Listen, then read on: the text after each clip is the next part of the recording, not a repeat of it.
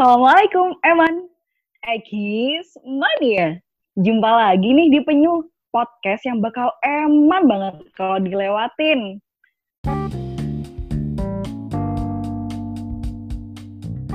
Nah, sebelum Ramadan berakhir, gak keren banget nih kalau semisalnya di episode ini gak ada terkait dengan Ramadannya.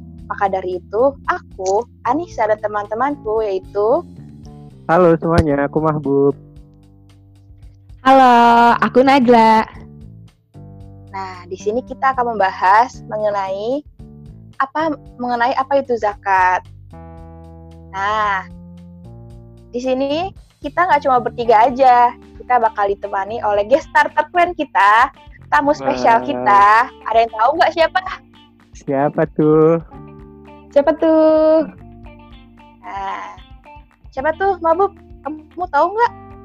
Tahu dong. Hari ini di episode kali ini kita ditemani oleh salah satu dosen ekonomi Islam Universitas Airlangga yaitu Pak Denizar. Halo Pak Denizar.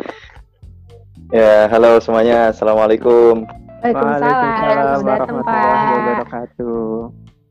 Bagaimana kabarnya Pak? Iya, alhamdulillah sehat-sehat. Alhamdulillah. Nih, gimana kabar kalian? Alhamdulillah. Alhamdulillah juga, Pak. Ini Pak.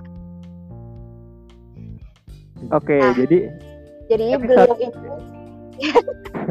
lanjut nih, lanjut nih. ya Bu, iya Bu. Oh yaudah aku. Eh, jadi beliau ini merupakan dosen ekonomi Islam Universitas Erlangga dan beliau ini merupakan lulusan ekonomi Universitas Erlangga juga loh teman-teman. Jadi Oh. beliau ini mur- dulu men- pernah menjadi murid ekonomi Islam, terus lulus jadi dosen ekonomi Islam. Masya Allah, keren banget gak sih Wah. teman-teman? Kira-kira pernah menjabat sebagai ketua kahima itu berat gak sih Pak? Eh, ya, kalau dikatakan berat juga namanya amanah tentu sebenarnya berat ya. Cuman kan kita kalau sudah dikasih amanah itu harus benar-benar menyelesaikan itu dengan baik dan benar kan gitu. Dan tentunya kita nggak sendirian kan, namanya ketua hima itu kan nggak kemudian kerja sendirian, tapi mereka punya tim kan gitu. Tapi dia punya tim. Jadi selama kita bisa ngelola tim itu dengan baik, ya insya Allah eh, akan lebih mudah gitu. Tidak seberat yang mungkin kita bayangkan. Gitu. Karena kita saling bahu membahu untuk menyelesaikan tugas yang sudah menjadi eh, amanah kita. Begitu. Wede, Masya keren Pak, keren. Pak. Ini bisa jadi pembelajaran buat kita, guys. Bener Ya, banget. kuncinya itu saling tolong menolong bahu membahu ya. Heeh. Ya betul. pelajaran buat kita semua tuh. Oke, kita langsung aja ke pokok pembahasan di episode kali ini yaitu pembahasan seputar zakat. Dan eh, kita nanti akan memperinci dari eh, tema zakat itu tadi yaitu akan kita selipkan mengenai zakat fitrah yaitu zakat yang wajib di bulan Ramadan ini tentunya untuk memperingati Ramadan hari ini dan menyambut hari raya Idul Fitri yang sebentar lagi akan kita hadapi. Eh, langsung aja nih ke Pak Denizar. Sebenarnya zakat itu apa sih Pak? Baik, eh, zakat ya. Kita kalau bicara zakat ini kalau di Quran sebetulnya eh, zakat masuk kategori sedekah. Nah, jadi di Quran itu disebutnya sodakoh dia. Di sodakoh itu macam-macam. Ada yang dia bentuknya infak, ada yang sedekah memang ya. Dan kemudian ada zakat. Nah, zakat ini ya itu kalau eh, kita istilahkan itu merupakan kadar harta yang dikeluarkan untuk orang-orang yang berhak menerimanya apabila mencapai nisab tertentu dan dengan syarat-syarat tertentu. Nah, itu itu zakat ya. Kalau menurut istilah eh, sy- apa syariat ya, itu mengeluarkan sebagian harta benda sebagai sedekah wajib sesuai dengan perintah Allah. Nah, kalau kita bicara mengenai dari sudut pandang bahasa ya atau dari perspektif bahasa, zakah itu artinya sebetulnya kesucian gitu. Kesucian. Kalau kita pernah dengar biasanya tazkiyatun nafs gitu ya, eh, mensucikan diri. Nah, itu tazkiyatun itu eh, berasal dari kata zakah yuzaku. Nah, itu artinya adalah kesucian. Sehingga yang dimaksudkan zakat ini juga artinya mensucikan gitu. Mensucikan Oke. baik itu mensucikan harta kita dan jiwa kita. itu Hmm. itu dari Hmm. segi bahasa ya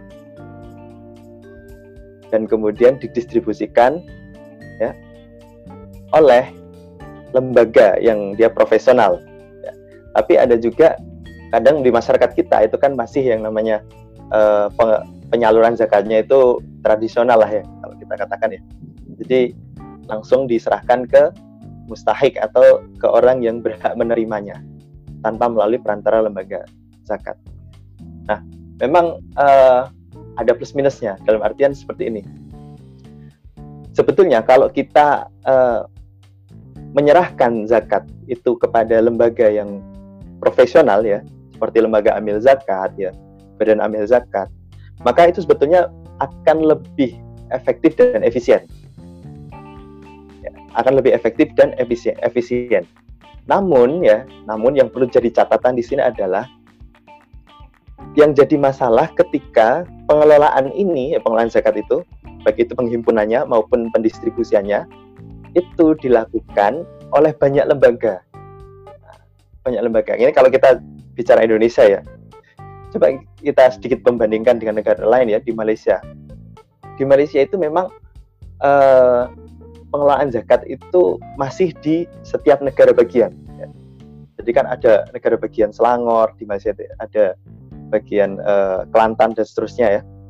Nah mereka punya yang namanya pusat eh, zakat, pusat zakat yang itu memang dikelola oleh eh, kerajaan ya atau negara bagian tersebut.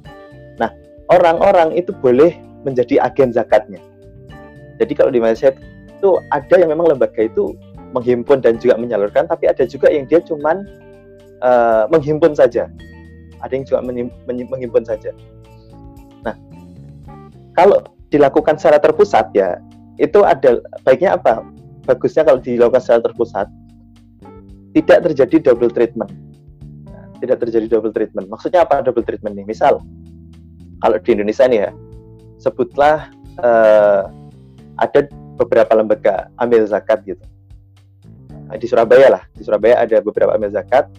Nah tentunya mereka ini kan pasti punya eh, muzaki ya, data muzaki tersendiri dan mustahik tersendiri. Tapi apakah mungkin mereka itu akan sharing data? Kan nggak mungkin ya kan? Itu privacy mereka kan. Hampir-hampir mirip dengan perbankan gitu ya kalau perbankan pasti dia menyembunyikan data nasabahnya biar nggak di eh, ibaratnya direbut oleh orang lain ya nah ini ini mungkin salah satu uh, apa ya, sedikit catatan yang harusnya ke depan kita perbaiki ya. Bahwa kalau lembaga zakat itu kemudian mereka masing-masing ya, tentunya meskipun mereka uh, ketika kumpul di forum itu kan mengatakan ya kita tahun ya, kita saling melakukan uh, saling bahu membahu dalam melakukan kebaikan gitu. Tapi ketika kemudian ya katakanlah terjadi double treatment yang saya maksudkan tadi adalah saat penyaluran sebutnya. Saat penyaluran ya, lembaga amil zakat A itu sudah menyerahkan ke mustahik A misal. Dan lembaga amil zakat B ini ternyata juga menyerahkan zakat ke mustahik A juga. Padahal ada mustahik B yang dia itu tidak masuk eh, database di lembaga amil zakat A maupun B. Nah, ini kan akhirnya apa? Akhirnya terjadi double treatment ya. Terjadi uh, dua perlakuan yang ini sebetulnya kalau misal mereka bisa apa ya? Bisa benar-benar membagi mem memiliki database yang yang uh, itu tidak tidak tumpang tindih ya. Maka mustahik B ini bakalan ya dia bakalan dapat juga gitu. Dia bakalan dapat. Tapi masalahnya karena ya ini nggak terpusat lagi-lagi ya dan lembaga amil zakat itu kan di Indonesia memang sangat ya diperbolehkan ya siapa pun kelompok masyarakat yang kemudian dia membuat lembaga amil zakat asalkan memenuhi syarat-syarat yang telah ditetapkan oleh Basnas ya selaku regulator uh, dari sisi lembaga filantropi ini itu sangat bisa gitu kan sehingga lembaga amil zakat pun ya bisa di Indonesia bisa banyak gitu dan ya bisa jadi itu tadi terjadi double treatment. Kalaupun yang terjadi double treatment di muzaki itu kan oke okay lah ya. Artinya muzakinya itu kan sudah baik dia juga bayar zakat ke sini, juga bayar zakat ke sana kan itu. Tapi masalahnya ya itu tadi ketika mustahiknya itu uh, juga terjadi double treatment. Artinya ada mustahik lain yang dia nggak kedapetan, tapi ada malah mustahik lain yang dia dapatnya malah dua dari dua lembaga. Nah ini yang menyebabkan apa ya uh, kurang bisa efektifnya kalau itu dikelola kelembagaan tapi tidak secara terpusat dari pengelolaan database-nya. Jadi itu men menurut saya. Oh gitu ya Pak. Jadi ada catatannya tadi tuh yang kalau misalnya sekarang itu banyak yang masih database itu tumpang tindih, jadinya nggak menurut pembagian ke apa namanya di apa mustahiknya. Ya betul. Akan memungkinkan terjadi itu tadi double treatment. Kalau oh, dia tidak terpusat ya. ya. Apa? Berarti ada mustahik juga dong Pak yang nggak dapet.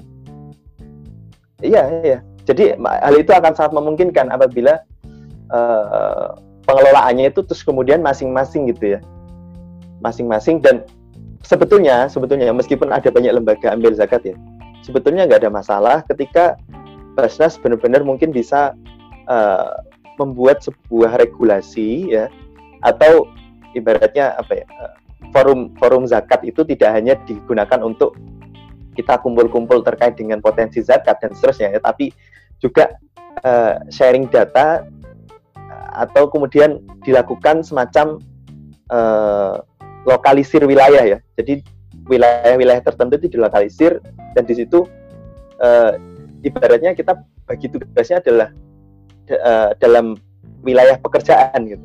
Wilayah pekerjaan. Sehingga biar apa? Biar tidak terjadi double treatment itu tadi. Kalau misal katakanlah kita sharing data gitu ya antar lembaga amil zakat itu. Kemudian uh, data itu benar-benar rapi dan tidak ada yang namanya uh, misal lembaga amil zakat A dia sudah meng melokalisir ya wilayah ini dan ini mustahiknya. Kemudian lembaga amil zakat B wilayah ini dan seterusnya nah ketika itu dimanage dengan di, di manajemen dengan baik maka saya kira uh, kemungkinan double treatment itu akan lebih kecil akan lebih kecil bahkan tidak ada kalau itu benar-benar bisa di uh, apa ya, dibuat aturan yang dia secara terpusat oleh Bas. Kalaupun memang nggak bukan antar lembaga amil ini ya, tapi setidaknya Basnas itu punya kewenangan. Tapi Basnas sendiri kan ini kan juga apa ya? Dia regulator tapi dia juga pemain ya nggak? Basnas kan juga ngumpulin zakat. Nah ini kan repot. Misal katakanlah orang di lapangan ya, dia ada dia jadi wasit tapi dia juga jadi pemain. Nah ini juga sebetulnya apa ya kalau kita bicara terkait dengan profesionalitas ini juga juga masalah sebetulnya kita kita lihat ya. Tapi oh. terlepas dari itu perkembangan zakat hari ini ya sudah sudah oke okay lah, sudah oke. Okay. Ya gimana Mahbub? Silakan. Mungkin uh, Pak yang menurut Bapak nih uh, selain masalah dari tidak adanya data database untuk mustahik sehingga penyalurannya tidak efektif. Selain itu ada nggak sih Pak masalah-masalah terkait uh, zakat di Indonesia? Uh, semisal nih di daerah saya itu Pak uh, banyak masyarakat ya. yang belum tahu bagaimana menyalurkan zakat mal dan zakat lain-lain. Soalnya memang nggak ada sosialisasi sama sekali. Apakah perlu lembaga amil itu harus jemput bola istilahnya? Begini, kalau sebetulnya masalah, masalah sosialisasi ya karena memang kita lihat dulu ya eh, perintah zakat ya jadi memang sebetulnya apa Bu perintah zakat itu eh, kalau di di At-Taubah ya di At-Taubah 103 ya perintah untuk zakat itu sebetulnya di situ artinya adalah khud ya khud uh, min amwalihim jadi ambillah zakat dari sebagian harta mereka nah di situ kan uh, perintah Allah di Quran itu ambillah. Artinya ini berarti yang yang yang dikasih kewajiban siapa? Eh, dikasih kewajiban. Itu kan sebetulnya adalah yang bertugas mengambil yaitu amil. Nah, amil kalau di uh, sejarah pada masa para uh, nabi maupun para sahabat ya, tentunya adalah baitul mal di sini. Kan gitu. Baitul mal dia sebagai uh, lembaga atau institusi pengelola harta negara. Nah, dan salah satu sumber harta negara itu adalah sama dulu adalah zakat kan gitu. Sehingga tugasnya apa? Tugasnya pemerintah untuk meng, memungut zakat ini tadi. Nah, kalaupun sebenarnya itu lembaga amil zakat kemudian dia memungut atau jemput bola, ya, yaitu harusnya seperti itu memang, harusnya demikian. Dan ka, untuk urusan sosialis, sosialisasi ya yaitu memang uh, selain dari sisi pemerintah ya pihak swasta yang dia juga merupakan pengelola zakat ya atau dia merupakan amil zakat maka dia juga harus mensosialisasikan kepada masyarakat dan kalau sebenarnya kita bisa ini ya bisa ibaratnya bagi tugas gitu bagi tugas tidak hanya tugasnya lembaga amil zakat tapi namanya itu ibadah maliyah ya. Zakat itu kan ibadah maliyah. Maka ya di sini tugas para para alim ulama ya atau ustadz di wilayah-wilayah tersebut yang uh, memiliki kewajiban untuk menjelaskan perintah zakat terhadap mereka. Baik itu zakat fitrah ya, zakat fitrah itu kan pasti, pasti sangat, sudah sangat sering dibahas ya. Yang memang jarang itu kan zakat mal ya. Nah, zakat mal ini juga harus dijelaskan kepada masyarakat gitu di mimbar-mimbar masjid atau musola gitu ya.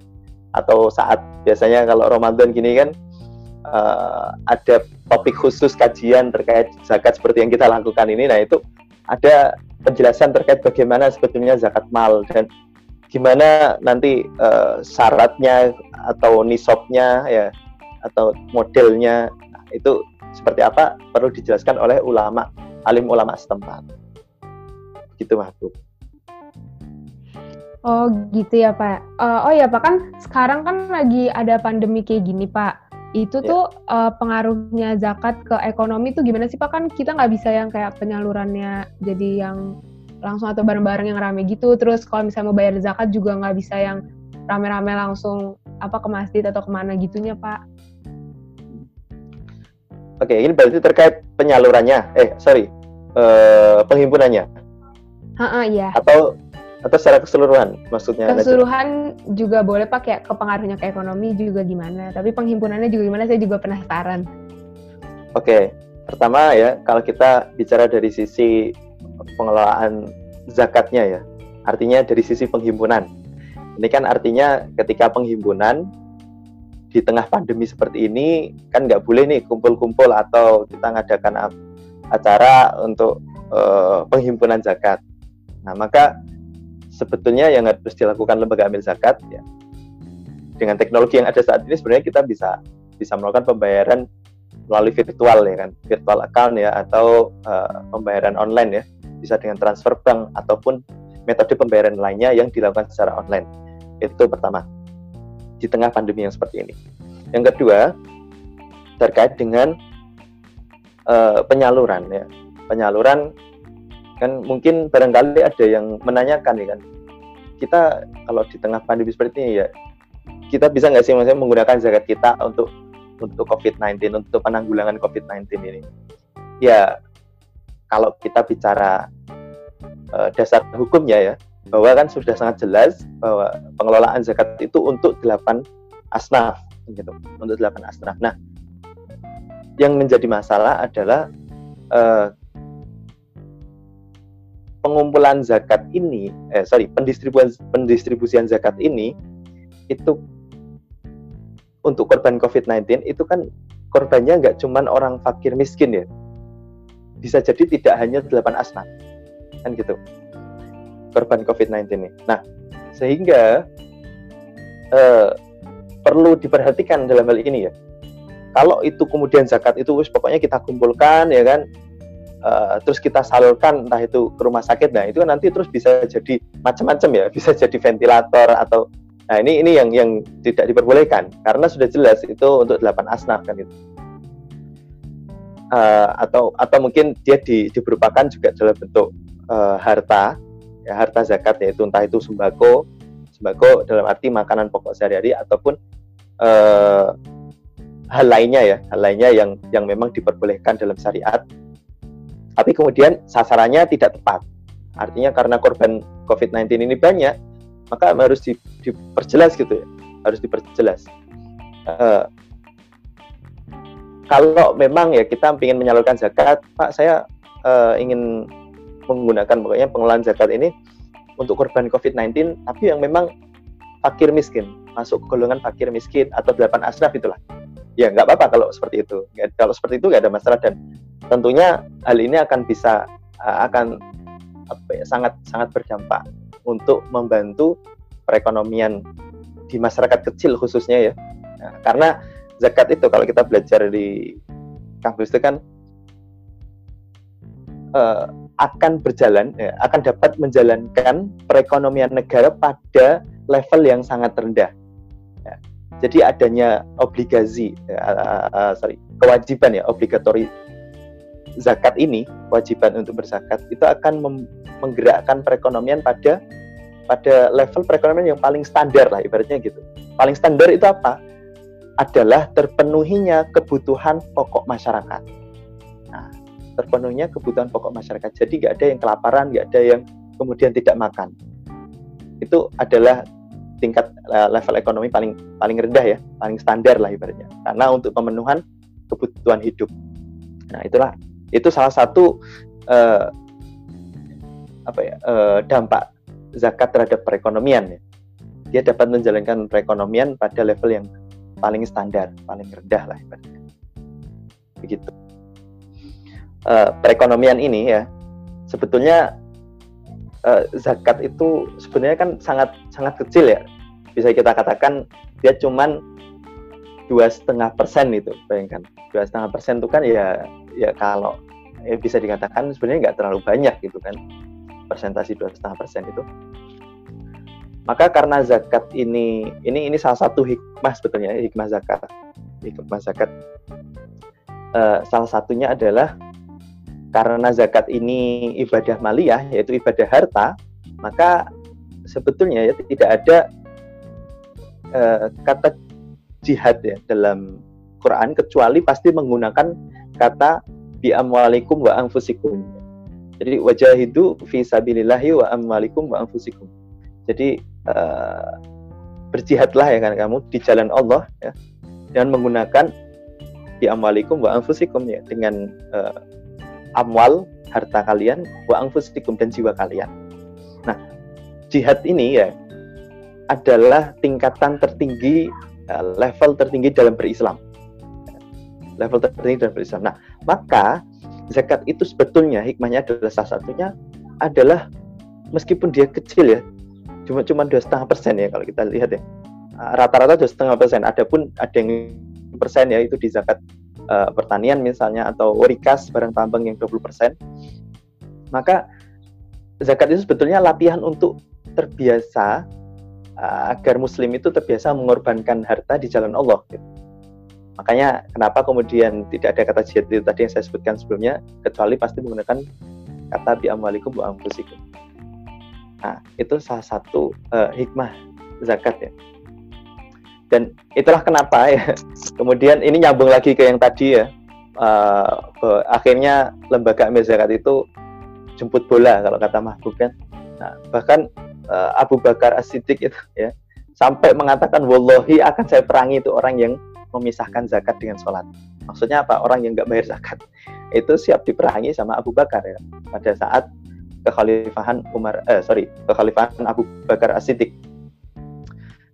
Karena memang sepeninggal Rasul kan saat itu uh, banyak yang murtad ya, ya sebagian ya, sebagiannya murtad. Ada juga yang dia mangkir untuk bayar zakat ya kan, karena Rasulullah juga sudah nggak ada dan seterusnya. Nah, itu akhirnya uh, ditegaskan bahwa kita tahu ya kalau di uh, Quran itu kan pasti uh, bergandengan itu antara perintah sholat dan perintah zakat ini kan bergandengan ya maka itu maka dari itu kenapa Abu Bakar mengatakan uh, kalau dia akan memerangi orang yang memisahkan zakat dengan sholat. Nah, maksudnya mereka nggak nggak mau zakat itu tadi. Sehingga uh, ini adalah kewajiban pemerintah ya dalam hal ini ya, atau kewajiban penguasa memang.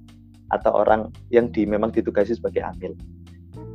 Jadi seperti itu. Nah, kenapa saya bilang di sini uh, hikmahnya adalah membiasakan atau supaya kita itu latihan terbiasa ya dengan dua setengah persen itu. Terbiasa mengorbankan harta ya.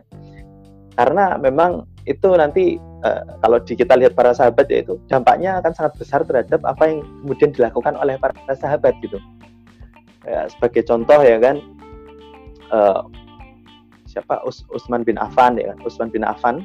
Ya kita tahu sebagaimana uh, kisah-kisah yang sering kita dengar bahwa beliau merupakan salah satu uh, sahabat yang memang kaya ya, uh, saudagar ya, dan beliau pernah suatu ketika itu uh, memberikan atau menyumbang ya sepertiga persiapan perang biasanya.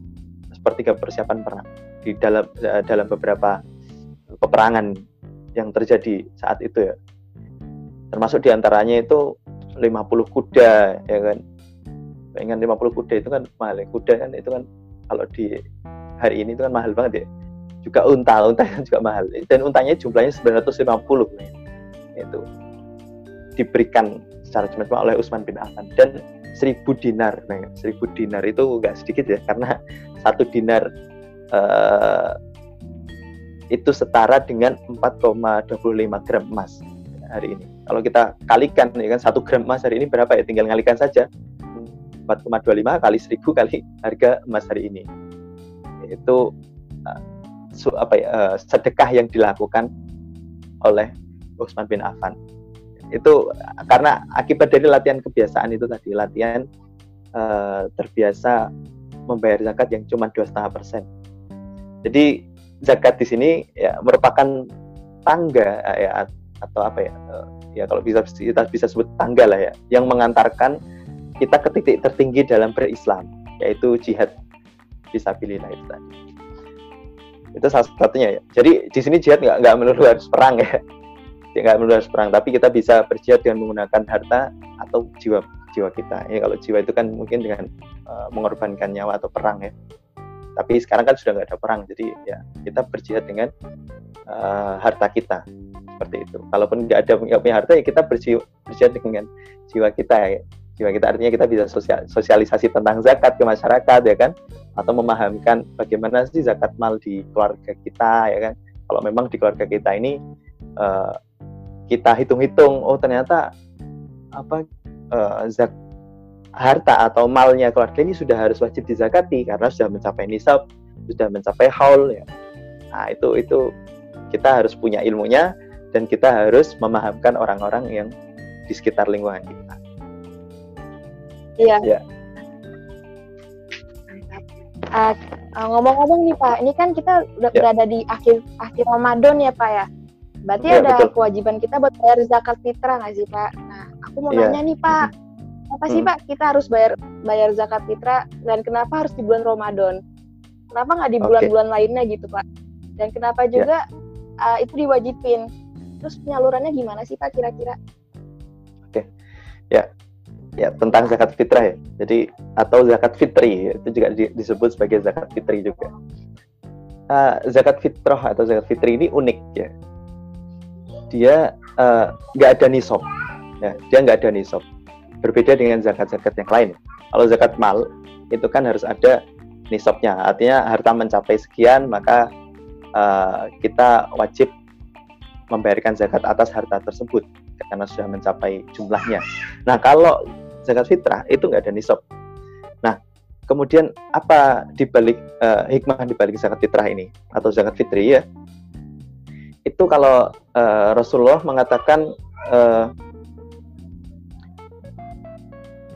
supaya ya, jadi supaya kalian mencukupi orang-orang yang tidak mampu dari keliling seharian. Maksudnya apa? Orang orang yang tidak mampu uh, dari keliling seharian itu orang-orang yang dia kalau nggak kerja, misal hari ini nih, hari ini orang itu nggak kerja, maka dia nggak bisa makan. Jadi mereka bekerja harian, keliling harian itu tadi. Nah, kenapa kemudian ada perintah zakat fitrah ini adalah supaya apa ya? Supaya orang kita yang berlebih ya, yang punya uh, dan zakat fitrah ini kebutuhan pokok kan, uh, makanan pokok ya, makanan pokok. Supaya kita memenuhi orang-orang yang seperti itu, yang mereka itu kalau nggak kerja hari itu maka nggak makan. Nah, supaya apa? Supaya mereka nantinya bisa mengikuti Idul Fitri. Jadi yang merayakan Idul Fitri nggak cuma kita ya, nggak cuma kita, tapi mereka ya orang-orang yang tidak mampu dari keliling seharian itu, maka semangat dari zakat fitrah ini adalah mereka harus menikmati Idul Fitri ini bersama kita jadi mereka orang-orang yang tidak mampu itu nah itu itu salah satu semangatnya ya. kenapa kemudian kok zakat fitri uh, zakat fitri ini cuman dibayar saat Ramadan kan gitu pertanyaannya. Ya memang ada beberapa uh, ini ya pendapat ya atau memang dalam beberapa hadis ya itu ada beberapa perbedaan ya. Tapi waktu yang paling afdol untuk membayar zakat fitri ini adalah sebelum sholat sebelum sholat id. Jadi mulai dari uh, terbitnya fajar ya itu mungkin subuh ya subuh sampai menjelang sholat id karena disebutkan oleh Abdullah bin Abbas bahwa uh, dalam riwayatnya itu kalau kita membayarkan setelah sholat id maka itu hanya dianggap sedekah bukan zakat fitrah atau zakat fitri. Nah, jadi kalimat fitri atau fitrah itu memang dari kalimat idul fitri ini tadi, gitu. Tapi memang ya itu itu waktu yang paling afdol. Tapi juga diperbolehkan untuk membayarkan dua atau tiga hari sebelumnya. Nah, itu juga ada pendapat ulama ya.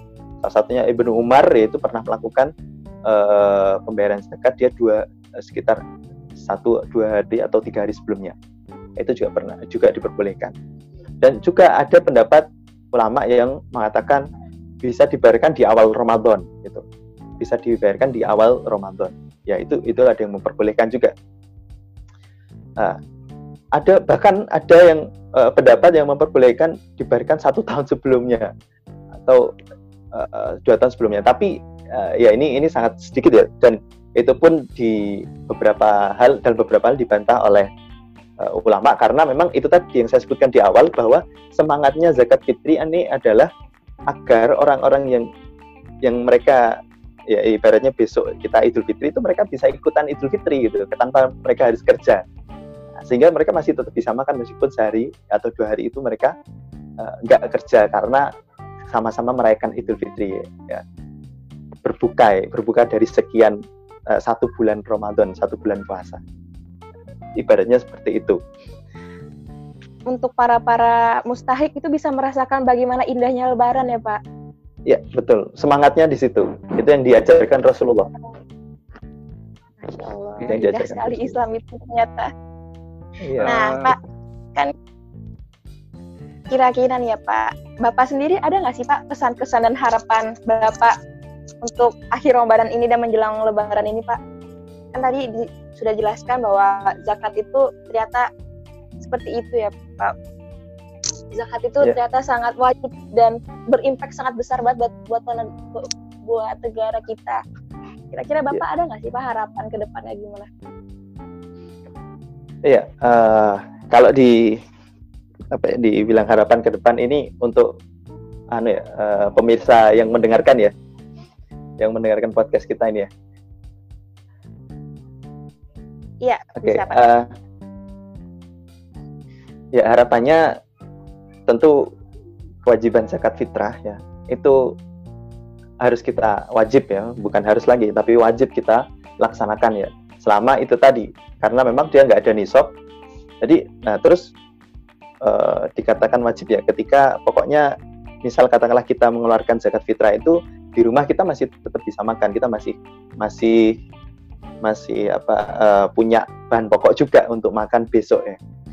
Jadi uh, dalam hal ini ya sebetulnya siapa pun ya siapa pun wajib bahkan kalau kalau dalam sebuah keluarga ya kalau dalam sebuah keluarga itu kan bahkan anak-anaknya ya anak-anak yang belum bekerja ini itu wajib dibayarkan zakatnya oleh orang tuanya kan gitu biasanya. Jadi setiap jiwa manusia ya kan yang memang uh, dia ingin berniat untuk mensucikan dirinya, ya, mensucikan ya tidak hanya diri diri dia sendiri maupun diri uh, keluarganya atau hartanya, ya maka wajib baginya untuk uh, membayarkan zakat fitrah ini. Meskipun sebetulnya uh, ya no, sangat kecil ya nominalnya. Artinya uh, kalau kita bicara tentang dampak secara makro itu kan sebetulnya ya nggak terlalu ya. Maksudnya uh, itu kan semangatnya pun cuman pokoknya orang yang besok Idul Fitri itu bisa pokoknya semuanya bisa Idul Fitri lah baik itu fakir miskin dan delapan asnaf yang lainnya ya. Itu pokoknya bisa Idul Fitri. Maka uh, ya itu tadi latihan ya kan termasuk zakat ini merupakan latihan ya supaya kita terbiasa terbiasa untuk uh, berjuang menggunakan harta kita ya dan juga apa uh, melatih sense of sosial kita ya. jadi melatih kepekaan sosial kita terhadap masyarakat sekitar, ya kan? Masyarakat sekitar. Dan hal lainnya adalah orang-orang yang mereka masuk kategori muzaki ya atau orang-orang kaya itu. Ketika mereka mengetahui kondisi saudaranya, mereka akan dapat mengambil pelajaran dari situ bahwa mereka harus banyak-banyak bersyukur. Karena ternyata di bawah mereka itu masih banyak orang-orang yang kalau mereka nggak kerja dari itu nggak makan gitu. Kalau mereka uh, mereka hanya menggantungkan hidup harian ini dari pemberian orang lain bahkan ya ada yang seperti itu juga. Yang kategori memang fakir ya maka itu akan bisa menjadi pelajaran bagi orang-orang yang mereka diberikan nikmat yang berlebih oleh Allah untuk senantiasa bersyukur atas nikmat yang diberikan kepadanya. Sehingga uh, pesan saya jangan jangan sampai kemudian kita tidak membayar atau lupa membayar ya. Dan sebisa mungkin uh, kalau memang kita masih mampu ya. Artinya berapa sih orang itu cuman dua setengah persen. Uh, sorry kalau zakat fitrah itu kan bahan pokok ya yang di uh, takarannya adalah satu sok. Satu sok ini kalau di kita hari ini 3 kg beras lah ya. 3 kg beras sekitar itu maka kan ya sebenarnya 3 kg beras itu kan ya nggak sampai 100 ribu kan ya. Ya 100 sampai 100 ribu kan nggak nggak sampai saya kira. Maka ya bayarkanlah zakat fitrah itu karena itu melatih diri kita itu tadi melatih dan dapat membersihkan dan menyucikan jiwa kita. Oke, secara umum nih kita kan uh, sedang menghadapi akhir Ramadan dan menjelang Idul Fitri di tengah situasi uh, serba susah seperti sekarang di tengah situasi pandemi ini. Mungkin Bapak bisa memberi wejangan bagaimana kita harus bersikap saat menghadapi Idul Fitri nanti di tengah situasi seperti ini. Oke. Ya. Baik, tentunya ya yang harus kita lakukan uh, mungkin kita merasakan ya bahwa Ramadan kali ini dan Idul Fitri kali ini akan berbeda dengan Idul Fitri yang sebelum-sebelumnya yang pernah kita rasakan ya. Yang biasanya kita uh, Ramadan itu bisa tadarus bareng ya atau bisa terawih bareng ya. Mungkin di beberapa dari kita tidak dapat melaksanakannya ya karena daerah kita termasuk uh, zona merah uh, dari penyebaran COVID-19 ini ya. Kemudian juga Idul Fitri ini juga tidak bisa eh, kita lakukan sebagaimana biasanya ya, pada tahun-tahun sebelumnya kita tidak bisa kemudian kumpul uh, dengan keluarga ya kan atau mahasiswa yang masih di perantauan ya hari ini dan tidak bisa mudik maka ya bersabar itu bersabar ya kalaupun toh memang tahun ini kita tidak dapat bertemu dengan keluarga secara langsung, ya setidaknya kita bisa uh, bertemu melalui daring kan, melalui virtual ya. Dan paling tidak itu bisa mengobati rasa rindu kita kepada keluarga di rumah. Ya, khususnya buat uh, para pekerja ataupun para mahasiswa yang masih di perantauan. Dan uh, tetap patuhi protokol kesehatan ya. Karena hari kemarin kita dapat info bahwa ada sekitar penambahan kasus positif COVID-19 itu sekitar 300 di Surabaya. Uh, maka kapan ini berakhir kan gitu? Pertanyaannya kapan ini berakhir? Kalau kita tidak sama-sama saling menjaga diri ya dan mematuhi apa yang sudah menjadi uh, perintah ya, atau aturan dari pemerintah setempat. Sehingga apa yang kita lakukan ini ya semoga ya kesabaran yang yang yang sedang kita jalani ini semoga dapat menjadi pahala buat kita ya karena uh, pahala kesabaran itu nanti insya Allah ganjarannya surga bahkan ya uh, salah satu ya kan salah satu kalimat malaikat ya saat menyambut menyambut uh, orang-orang yang dia mengamalkan amalan sabar ke dalam surga itu adalah uh, selamat datang ya salam sejahtera buatmu uh, dan selamat atas kesabaranmu selama ini. Jadi mereka mempersilahkan masuk ya orang-orang yang memiliki amalan kesabaran, pahala kesabaran, mendapatkan pahala kesabaran untuk memasuki surganya Allah dengan menyebutkan uh, selamat atas kesabaranmu selama ini. Dan itu yang yang terjadi ya bahwa uh, nilai atau pahala kesabaran itu luar biasa besar ya, kalau kita bisa belajar dengan para nabi ya, atau kisah-kisah terdahulu itu sangat banyak sekali hikmahnya. Dan sangat banyak sekali. Bahkan uh, Nabi Ayub ya Nabi Ayub yang diuji. Kita tahu ya kisahnya Nabi Ayub itu diuji dengan penyakit dengan sakit yang yang uh, luar biasa. Penyakit itu tidak ada lagi setelahnya. Artinya tidak ada penyakit yang diturunkan sebagaimana penyakitnya Nabi Ayub ya setelah Nabi Ayub. Bahkan juga tidak ada sebelum Nabi Ayub. Jadi memang itu penyakit yang hanya uh, diujikan uh, kepada Nabi Ayub. Dan ujian kepada para nabi itu luar biasa. Tingkatannya paling tinggi level ujiannya. Dan di situ Nabi Ayub ya ketika mendapatkan ujian sakit selama delapan ada yang mengatakan riwayat eh, tujuh tahun ya tujuh tahun delapan tahun itu ketika istrinya mengatakan kepada Nabi Ayub, kamu ini kan Nabi gitu kan, kalau kamu doa ya pasti kan diijabah ya. Maka berdoalah, mintalah sama Allah supaya kamu ini disembuhkan. Tapi apa kata Nabi Ayub di situ kepada istrinya? Nabi Ayub mengatakan, aku saya itu malu. Saya itu malu kalau mau minta kepada Allah itu malu. Karena apa? Saya itu mendapatkan kebahagiaan yang sekitar 80 tahun. Ya. Saya mendapatkan kebahagiaan 80 tahun, tapi saya mengeluh kemudian saat diuji eh, dengan penyakit ini yang hanya yang baru tujuh tahun saja atau baru 8 tahun saja. Jadi bayangkan itu seorang nabi ya, Nabi Ayub luar biasa dengan karena memang beliau mendapatkan beliau sebelumnya adalah orang yang kaya ya, hartanya banyak, uh, anak-anaknya banyak ya, tapi kemudian Allah uji dengan dimulai dengan meninggal seluruh anak-anaknya Nabi Ayub itu.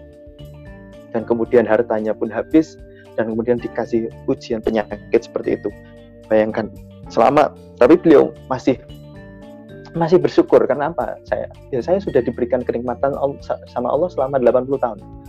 Tapi baru diuji selama 7 tahun 8 tahun masa saya sudah mengeluh ya Allah angkatlah penyakit ini kan enggak gitu juga meskipun saat kemudian uh, pada waktu tertentu Nabi Ayub berdoa dan itu doanya pun uh, tidak meminta langsung ya Allah sembuhkan penyakit hamba. Tidak seperti itu. Kalian bisa cek di Quran ya.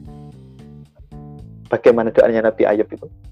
Tapi yang pada intinya adalah ya kita mungkin hari ini ya menghadapi Idul Fitri yang tidak sebagaimana tahun-tahun sebelumnya. Tapi ya ini uh, ujian buat kita maka kita harus bersabar ya yang sebelumnya kita sudah diberikan kenikmatan Idul Fitri ya, di tahun-tahun sebelumnya ya kalau misal para mahasiswa mungkin sekitar 20 tahun ya mendapatkan uh, Idul Fitri, kenikmatan Idul Fitri yang sebagaimana mestinya kita bisa berkumpul bersama keluarga, tapi di Idul Fitri yang hari ini, yang tahun ini uh, di tengah wabah ini kita perlu bersabar, ya.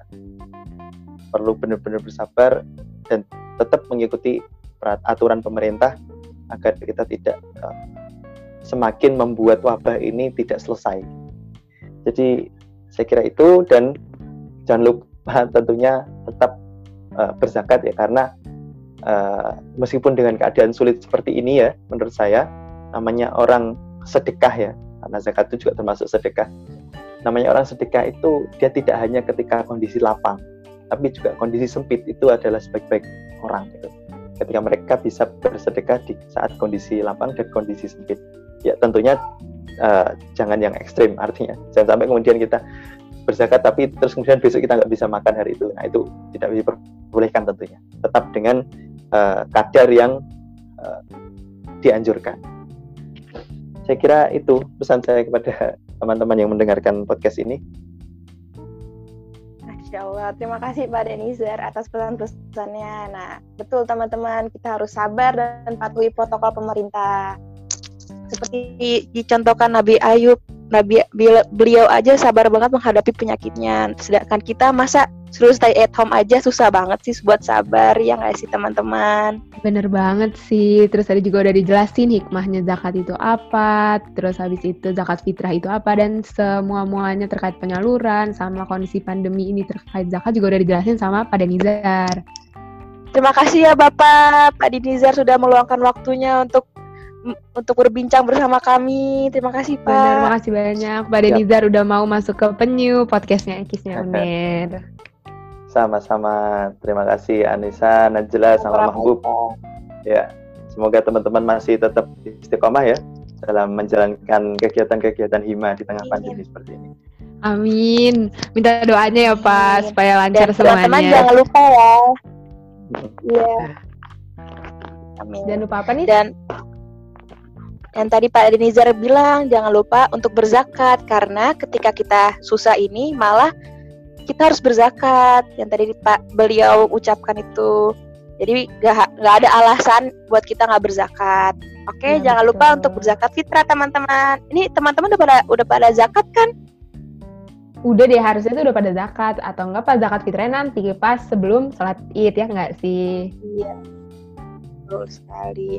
Oh iya Pak Denizar, aku boleh minta request sesuatu nggak Pak? Apa request apa ini? Uh, aku mau request jargon ekis. Bapak masih okay. inget kan ya Pak? Jar jargon ekis uner. Masih ya, dong ya Pak. masih. masih kalau kalau nggak berubah ya. Iya, gak berubah kan ya jargonnya? Iya Pak, masih ekis go ahead kok Pak. Oke, siap. Oke. Iya, Oke. Oke, okay. Ekis. Go ahead. Go ahead. Oke. Terima kasih banyak Mbak Denizar atas waktunya. Ya, terima kasih. Saya juga terima kasih. Mohon maaf apabila ada kekurangan. Ya. Iya, jadi teman-teman. Iya, kita yang banyak kekurangan, Pak. Uh, oh iya, jadi teman-teman uh, penyu podcastnya Ekis Unir ini, podcast Ekis ya Unir ini sampai di sini dulu ya episode ketiganya. Sampai jumpa di episode penyu selanjutnya. Wassalamualaikum warahmatullahi wabarakatuh. Waalaikumsalam. Waalaikumsalam warahmatullahi wabarakatuh.